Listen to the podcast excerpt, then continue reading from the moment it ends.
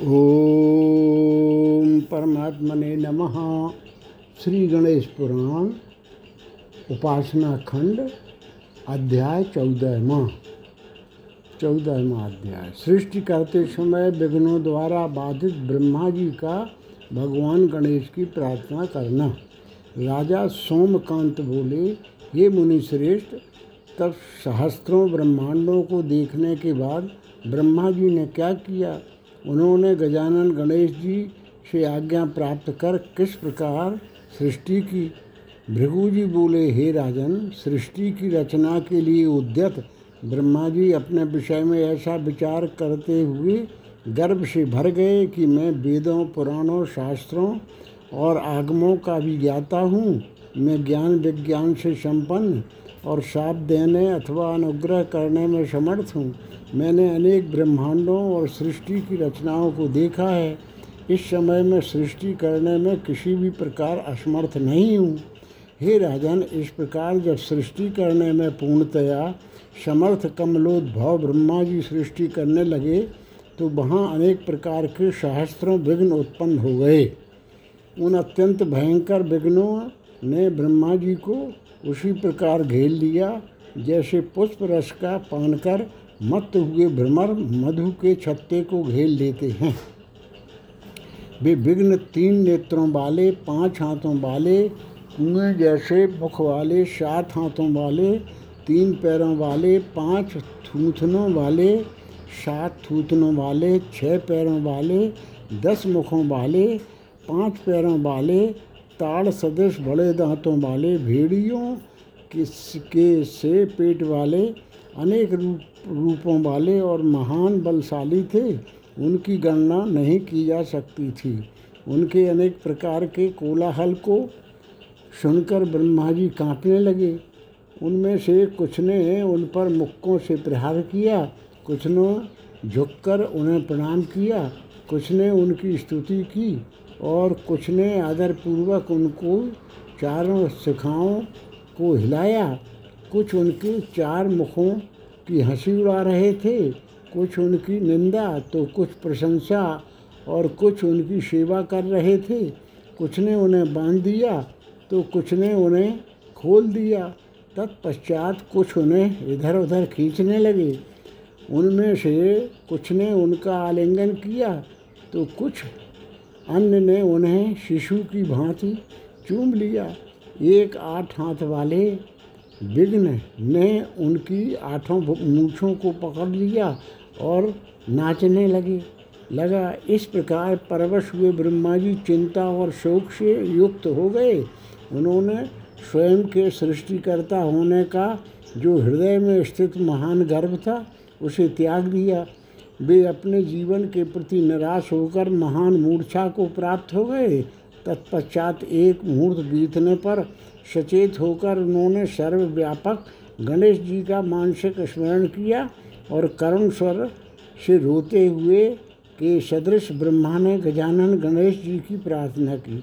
ब्रह्मा जी बोले, हे प्रभु, अनेक प्रकार के प्राणियों की सृष्टि करने में संलग्न मन वाले मुझ ब्रह्मा की आयु स्वल्प नहीं है, अर्थात मैं बड़ी आयु वाला हो चुका हूँ।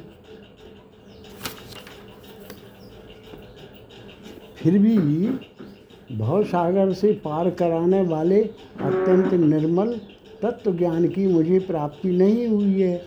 हे अखिल गुरु, पृथ्वी पर जन्म लेकर आपका भजन करते हुए मैं कब परम भोग, अनुपम सुख और मोक्ष को प्राप्त करूँगा? हे विभो, आपके कृपा कटाक्ष रूपी अमृत से अभिसिंचित होने कारण मुझे विष्णु चिरायु की मृत्यु तो नहीं होगी, परंतु यह आपके लिए ही लज्जा की बात होगी कि आपका भक्त कष्ट पा रहा है। भृगु जी बोले, हे राजन, ब्रह्मा जी के इस प्रकार प्रार्थना करते ही तप करो। इस प्रकार की आकाशवाणी सुनाई दी, तब उन्होंने पुनः गजानन से प्रार्थना की उधर आकाशवाणी सुनते ही वे अनेक रूपधारी, महान बलशाली, विघ्न समूह है उन कमलासन ब्रह्मा जी को मुक्त करके अंतर ध्यान हो गए महान यशस्वी कमलोद्भव ब्रह्मा जी उन विघ्नों से मुक्त होकर विचार करने लगे कि बिना मंत्र और बिना स्थान के मैं महान तपस्या कैसे करूँ? एक प्रकार व्याकुल चित्त वाले ब्रह्मा जी जल के मध्य भ्रमण करते रहे, तदनंतर वे अनन्य भाव से मन ही मन अनामय विघ्न रहित स्वरूप वाले गजानन गणेश जी का इस प्रकार ध्यान करने लगे, जो मोतियों और रत्नों से जटित सुंदर मुकुट वाले, लाल चंदन से आलिप्त शरीर वाले, सिंदूर युक्त अरुणिम मस्तक वाले मोतियों की माला से सुशोभित, सुंदर कंठ वाले, सर्प का यज्ञोपवीत धारण करने वाले, बहुमूल्य रत्नों से निर्मित, बाजूबंद से भूषित, देदीप्यमान पन्नामणि की अंगूठियों से सुशोभित, अंगुलियों वाले विशाल नाभि से शोभित और महासर्पों से बेष्टित महानगर वाले, विचित्र रत्न जटित करधनी से सुशोभित कटि प्रदेश वाले सुवर्ण के धागों से निर्मित रक्त वस्त्र से आवृत मस्तक पर विराजमान चंद्रमा वाले और देदीप्यमान दांत से सुशोभित सूढ़ वाले ऐसे भगवान गणेश के स्वरूप का ध्यान करते हुए पुनः यह आकाशवाणी हुई कि बट वृक्ष को देखो, सुंदर बट वृक्ष को देखो। तब इस प्रकार का वचन सुनकर ब्रह्मा जी पुनः चिंता को प्राप्त हो गए। इस प्रकार गणेश पुराण के अंतर्गत उपासना खंड में ब्रह्मा जी की चिंता का वर्णन नामक चौदहवा अध्याय पूर्ण हुआ। पंद्रहवा अध्याय ब्रह्मा जी द्वारा भगवान गणेश की आराधना। भृगु जी बोले, हे सोमकांत, लोक पिता में ब्रह्मा ने व्यास जी से आगे जो कहा, उसे मैं कहता हूँ, तुम आदर पूर्वक श्रवण करो। ब्रह्मा जी बोले, हे मुनिवर तत्पश्चात मैंने एक बड़ा सुंदर स्वप्न देखा कि मैं आकाश में भ्रमण कर रहा हूँ। और भ्रमण करते हुए मैंने जल में एक महान बट वृक्ष को देखा। प्रचंड वायु, धूप एवं जल से प्रलय काल में संपूर्ण चराचर जगत के नष्ट हो जाने पर यह एकमात्र महान बट वृक्ष कैसे अवशिष्ट रह गया, इस प्रकार आश्चर्य में पड़े मुझ ब्रह्मा को उस महान बट वृक्ष के पत्ते पर एक छोटा सा बालक दिखाई दिया, जिसके चार भुजाएँ थीं और वह मुकुट कुंडल से सुशोभित था। उसके कंठ देश में मणियों और मोतियों से निर्मित माला सुशोभित हो रही थी। उसने मस्तक पर अर्धचंद्र, शरीर पर रक्तवर्ण के वस्त्र और कटि प्रदेश में करधनी धारण कर रखी थी। तेज से याज्वल्यमान उसके श्री विग्रह में संपूर्ण शरीर मनुष्य के जैसा, परंतु मुख हाथी का था, जिसमें एक दांत था, उसे देखकर मैंने विचार किया कि यह बालक कहाँ से यहाँ आ गया। तब उस बालक ने शूर से मेरे मस्तक पर जल का प्रक्षेप किया। तो मैं चिंता और आनंद से युक्त होकर उच्च स्वर से हंस पड़ा। मेरे हंसने पर वह बालक बट वृक्ष से नीचे उतर आया और मेरी गोद में आकर वह मधुर वाणी में बोला, बालक ने कहा, हे चतुरानंद मूड बुद्धि वाले तुम व्यर्थ ही वृद्ध हो, हुए हो। तुम अल्प से भी अल्प बुद्धि वाले हो। तुम विघ्नों से पीड़ित और सृष्टि करने की चिंता से युक्त हो। तब कहाँ करूँ? इस चिंता से तुम निरंतर जल के मध्य भ्रमण कर रहे हो। मैं तुम्हें संपूर्ण चिंताओं का हरण करने वाले अपने एकाक्षर मंत्र रूपी उपाय का उपदेश करता हूँ। पुरस्चरण विधि से तुम इसका दस लाख जप करो, तब मैं तुम्हारे समक्ष प्रत्यक्ष होकर तुम्हें सृष्ट रचना संबंधी उत्तम सामर्थ्य प्रदान करूँगा। ब्रह्मा जी बोले, हे व्यास जी, ऐसा आश्चर्य कारक स्वप्न देखकर सहसा में जग गया और सोचने लगा कि मुझे परमेश्वर गणेश जी के दर्शन कब होंगे। इस प्रकार में देखे गए स्वप्न के कारण आनंद रूपी सागर में निमग्न हो गया। तदनंतर स्नान करके कमल पर एक पैर से खड़े होकर भगवान गजानन का ध्यान करते हुए मैंने बहुत दिनों तक उनके परम मंत्र का जप किया। जितेंद्रिय और जिताहार रहते हुए मैंने काष्ट और पाषाण की भांति स्थिर होकर दिव्य सहस्त्र वर्षों तक परम महान तप किया। तब मेरे मुख से भयंकर ज्वालाएँ प्रकट हो गईं, जिनसे समस्त प्राणी अत्यंत दारुण कष्ट पाने लगे। तब भगवान गजानन गणेश जी मेरी उस सुदृढ़ निष्ठा को देखकर और मेरी परम भक्ति से संतुष्ट होकर मेरे समक्ष प्रकट हो गए। उनकी कांति करोड़ों सूर्य के समान थी। वे ज्वालामालाओं से व्याप्त अग्नि की भांति तीनों लोकों का दहन करते हुए से प्रतीत हो रहे थे और ऐसा लगता था कि वे आकाश से लेकर पृथ्वी तक का संहार कर देने वाले हैं। वे भगवान गजानन दिव्य मालाओं से विभूषित थे। उन्होंने अपने हाथों में परशु और कमल धारण कर रखे थे। वे संपूर्ण पापों का हरण करने वाले और संपूर्ण सौंदर्य राशि के कोष स्वरूप थे। श्रेष्ठ गजराज के मुख के सदृश उनके मुख की शोभा थी। वे भक्तजनों की मनोकामनाओं को पूर्ण करने वाले तथा देवताओं, मनुष्यों और मुनियों की विघ्न बाधाओं का एकमात्र नाश करने वाले थे। हे मुनिश्रेष्ठ व्यास जी, उस तेज समूह को देखकर मैं काँप उठा था। मेरा जब छूट गया और मैं व्याकुल चित्त होकर महान चिंता में पड़ गया, उस समय मेरी आँखें मुद गईं, स्मृति विलीन हो गई। तब मेरी ऐसी अवस्था को देखकर विघ्नराज गणेश जी ने शीघ्र ही कहा गणेश जी बोले, हे लोक पितामह, भय न करो। जिसने तुम्हें स्वप्न में मंगलमय, एकाक्षर मंत्र का उपदेश दिया था, वही मैं तुमसे, तुम्हारे समक्ष उपस्थित हूँ। उस मंत्र के प्रभाव से तुम्हें सिद्धि की प्राप्ति हो गई है। अतः मैं तुम्हें वर देने के लिए यहाँ आया हूँ। संप्रति मैं सौम्य भाव को प्राप्त हुआ हूँ। अतः हे सुब्रत, तुम वर मांगो। मैं तुमसे प्रसन्न हूँ। तुम्हारे हृदय में जो भी इच्छा वर्तमान है, वह सब मैं तुम्हें दूँगा। मेरे प्रसन्न होने से वे सब कामनाएँ पूर्ण हो जाएँगी, इसमें कोई संदेह नहीं है।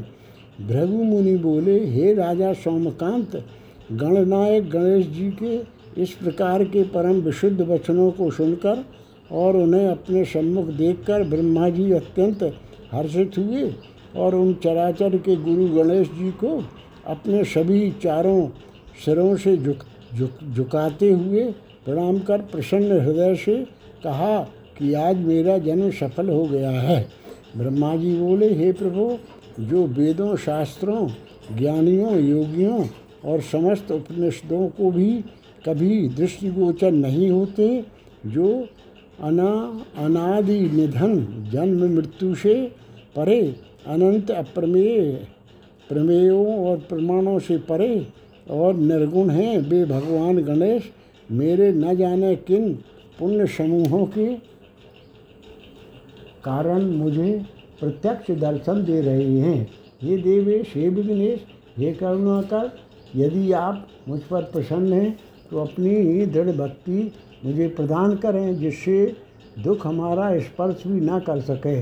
हे प्रभु, यदि आप मुझ पर प्रसन्न हैं तो मुझे विविध प्रकार की सृष्टि कर सकने की सामर्थ्य प्रदान करें और मेरे इस कार्य में आने वाली विघ्न बाधाएँ शांत हो जाएँ।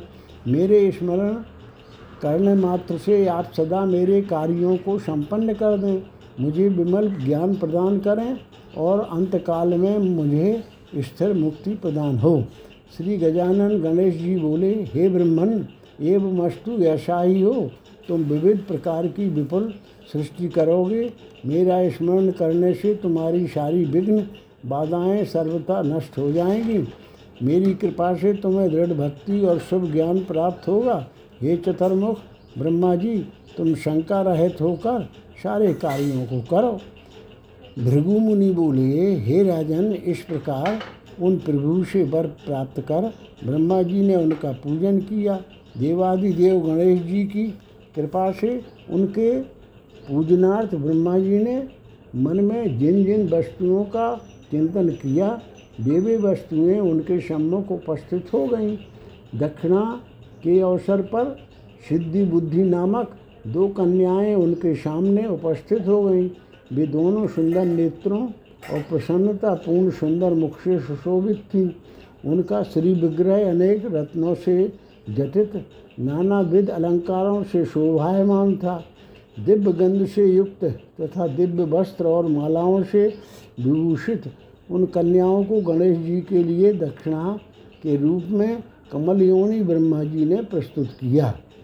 कदली गर्भ संभूत कर्पूर से ब्रह्मा जी ने गणेश जी का नीराजन कर उनको दिव्य पुष्पों से पुष्पांजलि दी और सहस्त्र नामों से उनका स्तवन कर उनकी परिक्रमा की।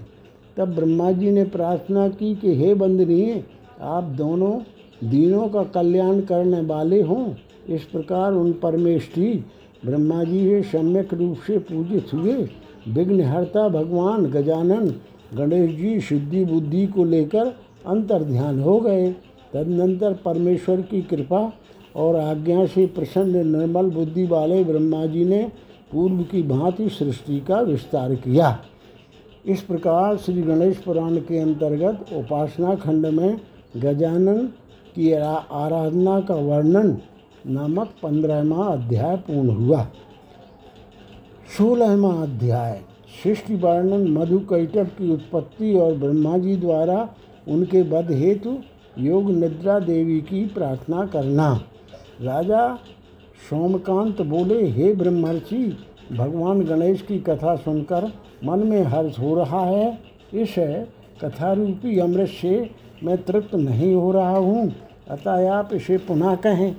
हे प्रभु, परमात्मा भगवान गणेश के अंतर ध्यान हो जाने पर ब्रह्मा जी ने किस प्रकार सृष्टि की, आप, इसका आप वर्णन करें। मुनि श्रेष्ठ हे मुनि श्रेष्ठ आगे ब्रह्मा जी ने व्यास जी के प्रति जो आख्यान कहा, उसे मैं विस्तार से सुनना चाहता हूँ।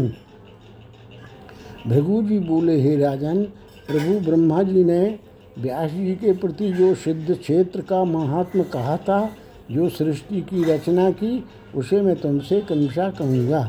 उन ब्रह्मा जी ने सर्वप्रथम सात मानस पुत्रों को उत्पन्न किया और उनसे कहा कि सृष्टि कार्य में सहायता करते हुए अपनी अपनी बुद्धि से सृजन करो। उन सब सातों मानस पुत्रों ने उन ब्रह्मा जी की बात सुनकर तपस्या करने का निश्चय किया और अत्यंत दीर्घ काल तक तपस्या करके परब्रह्म को प्राप्त हो गए। तब प्रजापति ब्रह्मा जी ने अन्य सात पुत्रों की सृष्टि की। वे अत्यंत ज्ञान संपन्न थे, परंतु उन्होंने उत्तम सृष्टि नहीं की। तब उन सनकादि पुत्रों को सृष्टि कार्य में उदासीन देखकर उन्होंने स्वयं सृष्टि रचना आरंभ की। कमलासन ब्रह्मा जी ने मुख से ब्राह्मणों और अग्नि को जन्म दिया। उन्होंने भुजाओं, जंघाओं और पैरों से अन्य तीन वर्णों, क्रमशः क्षत्रिय, वैश्य और शूद्र को की सृष्टि की। उन्होंने अपने हृदय से चंद्रमा को, नेत्रों से सूर्य को, कानों से वायु तथा प्राण को नाभि से अंतरिक्ष को, सिर से दिवलोक को, पैरों से भूमि को तथा कानों से दिशाओं एवं अन्य लोकों की प्रा, को प्रादुर्भूत किया तदन स्थावर जंगात्मक इस विश्व में उच्च और निम्न स्थानों, समुद्रों, सरिताओं, पर्वतों तृणों गुलमों, झाड़ियों और वृक्षों की सृष्टि की। हे नृपश्रेष्ठ, तदनंतर कुछ दिन बीतने के बाद महाविष्णु के निद्रित होने पर उनके कानों से दो महान असर उत्पन्न हुए, तीनों भवनों में विख्यात उन दोनों महाअसरों के नाम मधु और कैटप थे। वे विकराल दाढ़ों भयंकर मुख, पीली आँखों और दीर्घ नाशिका वाले थे। वे दोनों विशालकाय वज्रदेह वाले और पर्वत के सदृश ऊँचे थे। अत्यंत घमंडी वे दोनों वर्षाकालीन मेघ की भांति गर्जन कर रहे थे। उन दोनों दुष्टों ने बहुत से अपशब्दों का प्रयोग कर उन ब्रह्मा जी को धिक्कारा और विप्रो, देवताओं, ऋषियों, साधुओं और शास्त्रों की निंदा की। उन दोनों के शब्द गर्जन से पृथ्वी और शेष कांपने लगे। संपूर्ण ब्रह्मांड उनकी ध्वनि से उद्विग्न हो गया। तब वे दोनों क्रोध से आँखें लाल किए हुए उन्हें ब्रह्मा जी को खाने के लिए उद्यत हो गए, तब चिंता और हर्ष से युक्त उन कमलासन ब्रह्मा ने सम्यक रूप से यह विचार कर कि गजानन गणेश जी की कृपा से विष्णु के हाथ से इन दोनों का वध होगा मधु कैटभ के नाश और श्री हरि के प्रबोधन के लिए विष्णु भगवान के नेत्रों में स्थित विष्णु मोहन, कारिणी वर प्रदायिनी निद्रा देवी का स्तवन किया। ब्रह्मा जी बोले, हे देवी, आप देवताओं को हव्य प्रदान करने वाली स्वाहा रूपा पितरों को कल्प प्रदान करने वाली सुधा रूपा और अमृत स्वरूपा हैं। आप ही मात्रा, अर्धमात्रा और स्वर रूपणी भी हैं। आप ही सृष्टि की कर्त्री, हरत्री और लोक जननी हैं। आप ही सत और असत शक्ति रूपा हैं। आप श्रुति रूपा स्वर रूपा कालरात्रि जन्म मृत्यु से रहित रात्रि रूपा जगत जननी जगत धात्री और सृष्टि पालन एवं संहार करने वाली हैं। हे पर्वतराज पुत्री आप ही सावित्री, संध्या, महामाया क्षुदा और तुषार रूपणी हैं। आप ही संपूर्ण प्राणी पदार्थों में निहित उनकी शक्ति हैं। हे देवी हे महालक्ष्मी रूपनी रूपणी आपके स्वामी तीनों लोकों के कर्ता, दैत्यों और दानवों के संहारक और ज्ञान विज्ञानवान हैं। ऐसे उन श्री हरि के नेत्रों में निद्रा व्याप्त है, जिन श्री हरि के द्वारा जगत की उत्पत्ति, उसका पालन और संहार किया जाता है। आपके द्वारा उन्हें भी अवतार ग्रहण रूपी संकट में डाल दिया जाता है। आप इन दोनों दुष्टात्मा, दुराधर्ष, दैत्यों, मधु और कैटव को मोहित कीजिए और इन्हें मारने के लिए इन श्रीहरि को ज्ञान प्रदान कीजिए। मैं उन दोनों के द्वारा पूर्व जन्म में सावधानी पूर्वक आराधित हुआ था तथा मैंने उन्हें अनेक प्रकार के वर दिए थे, इसीलिए वे दोनों मेरे द्वारा अबद्ध हैं। इसलिए मैंने उनके द्वारा कहे गए ऊँचे नीचे अनेक अपशब्दों को सहन किया। वे दोनों मुझे मारना चाहते थे। मैंने अनेक स्तोत्रों से उनका स्तवन किया। फिर भी वे दोनों अपने दुष्ट स्वभाव के कारण मेरा वध करने के प्रयत्न से निवृत्त नहीं हुए। हे देवी, इसलिए मैंने भगवान विष्णु का प्रबोधन करने के लिए आपसे प्रार्थना की। इस प्रकार श्री गणेश पुराण के अंतर्गत उपासना खंड में भगवती की प्रार्थना नामक सोलहवा अध्याय पूर्ण हुआ।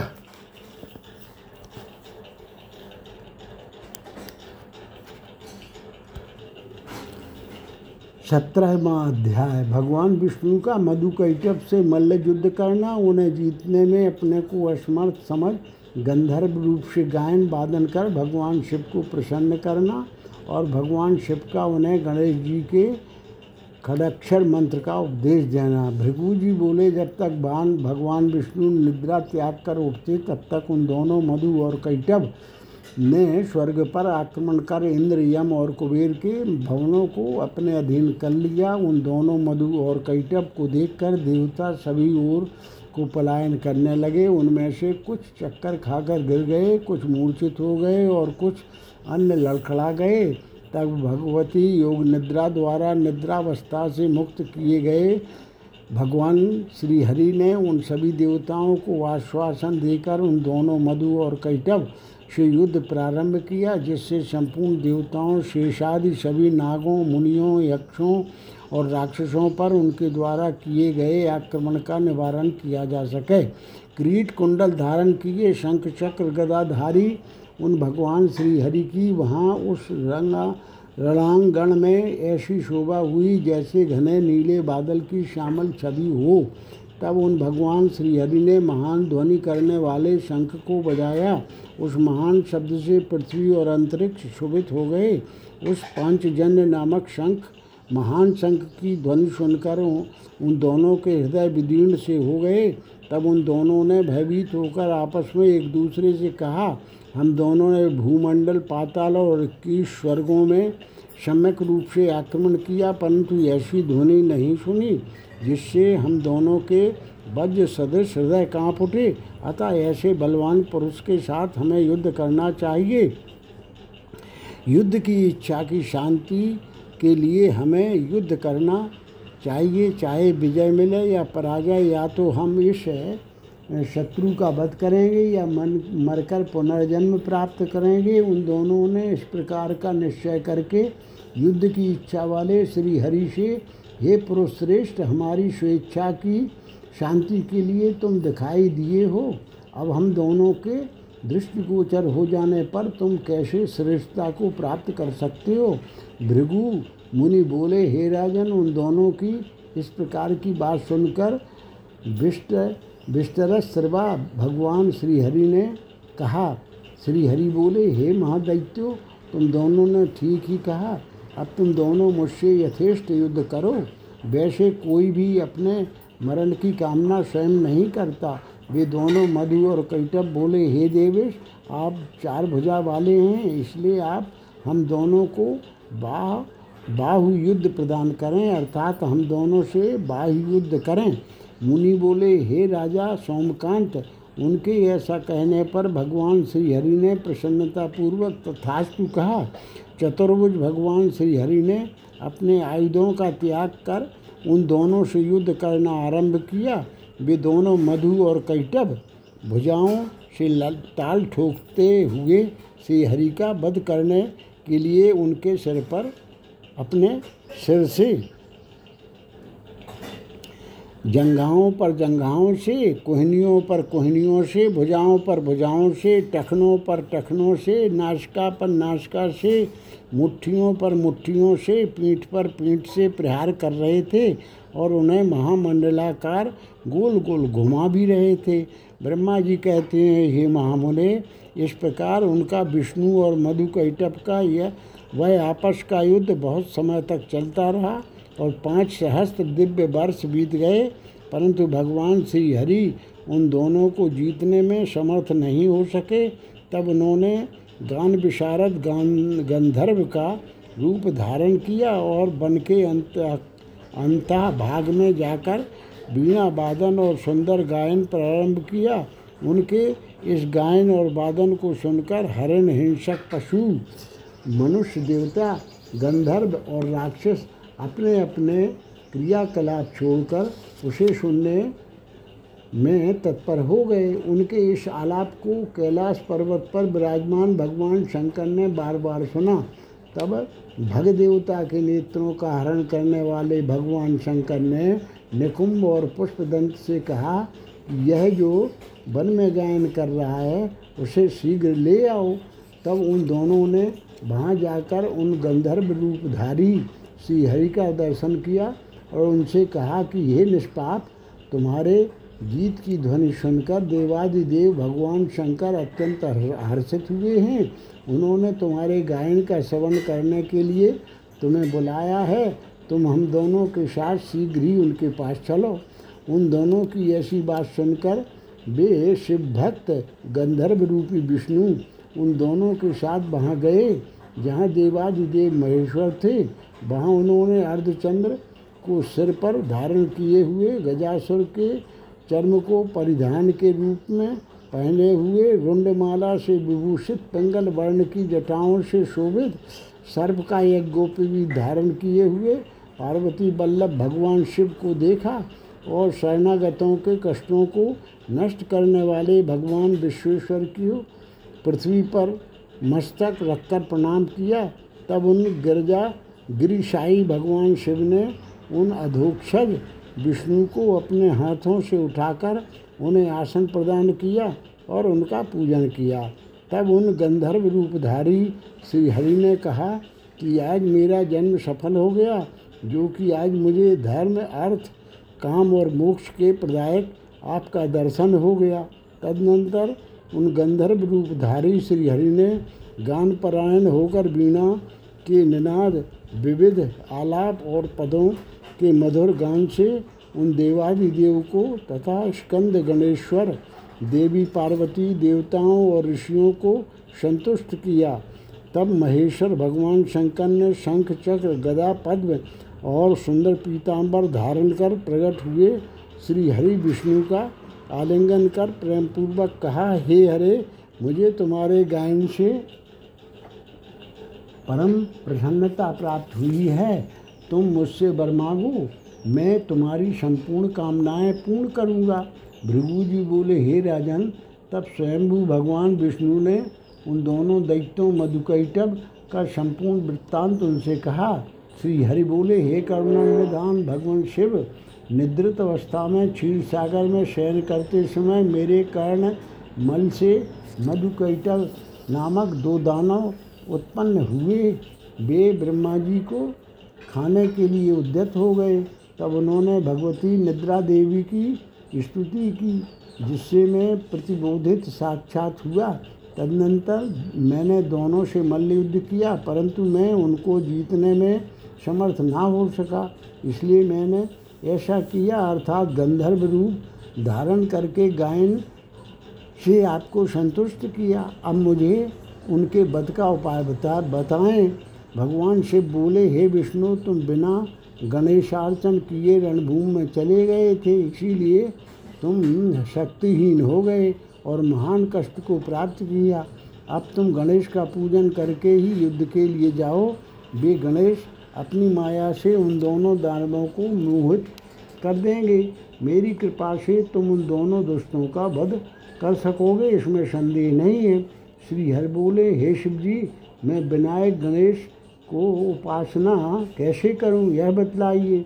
ईश्वर शिव जी बोले, हे भगवान, गणेश्वर के सात करोड़ मंत्र कहे गए हैं। उनमें भी अनेक महामंत्र हैं। उनमें भी एक अक्षर मंत्र महान है।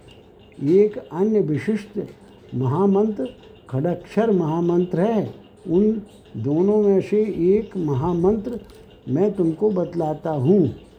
भृगु मुनि बोले, हे राजन, तब एकाक्षर मंत्र को छोड़कर भगवान शिव ने मंत्र शास्त्रीय सिद्ध शत्रु आदि की परिक्रमा से निर्णीत तथा ऋण, धन चक्र से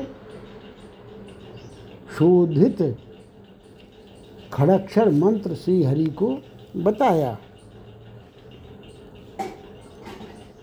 श्री गणेश जी का यह महामंत्र मंगलकारी और संपूर्ण सिद्धियों को प्रदान करने वाला है। भगवान शिव ने कहा, हे हरे, इसके अनुष्ठान मात्र से तुम्हारा कार्य सिद्ध हो जाएगा। तब वे श्री हरि उसका अनुष्ठान करने के लिए शीघ्र ही चल दिए। इस प्रकार श्री गणेश पुराण के अंतर्गत उपासना खंड में मंत्रोपदेश नामक सत्रहवा अध्याय पूर्ण हुआ, जैसे विवाह संबंध निश्चित होने के पूर्व नाड़ी भकूट आदि का ज्योतिष शास्त्र के अनुसार विचार किया जाता है। वैसे ही मंत्र दीक्षा निर्णय के पूर्व साधक और मंत्र के संबंध का विचार भी मंत्र शास्त्र के अनुसार किया जाता है। इसके अंतर्गत साधक के नाम के वर्ण आदि से मंत्र के वर्ण आदि का संबंध मुख्य रूप से कुलाकुल चक्र, राशि चक्र, नक्षत्र चक्र अकड़ अकड़ अकड़हम चक्र, अक अखत अकथ चक्र, ऋणी, धनी चक्र के अनुसार विचार किया जाता है। परिणाम अनुकूल होने पर ही साधक को मंत्र का जब करना चाहिए इस विषय में विस्तार से जानने के लिए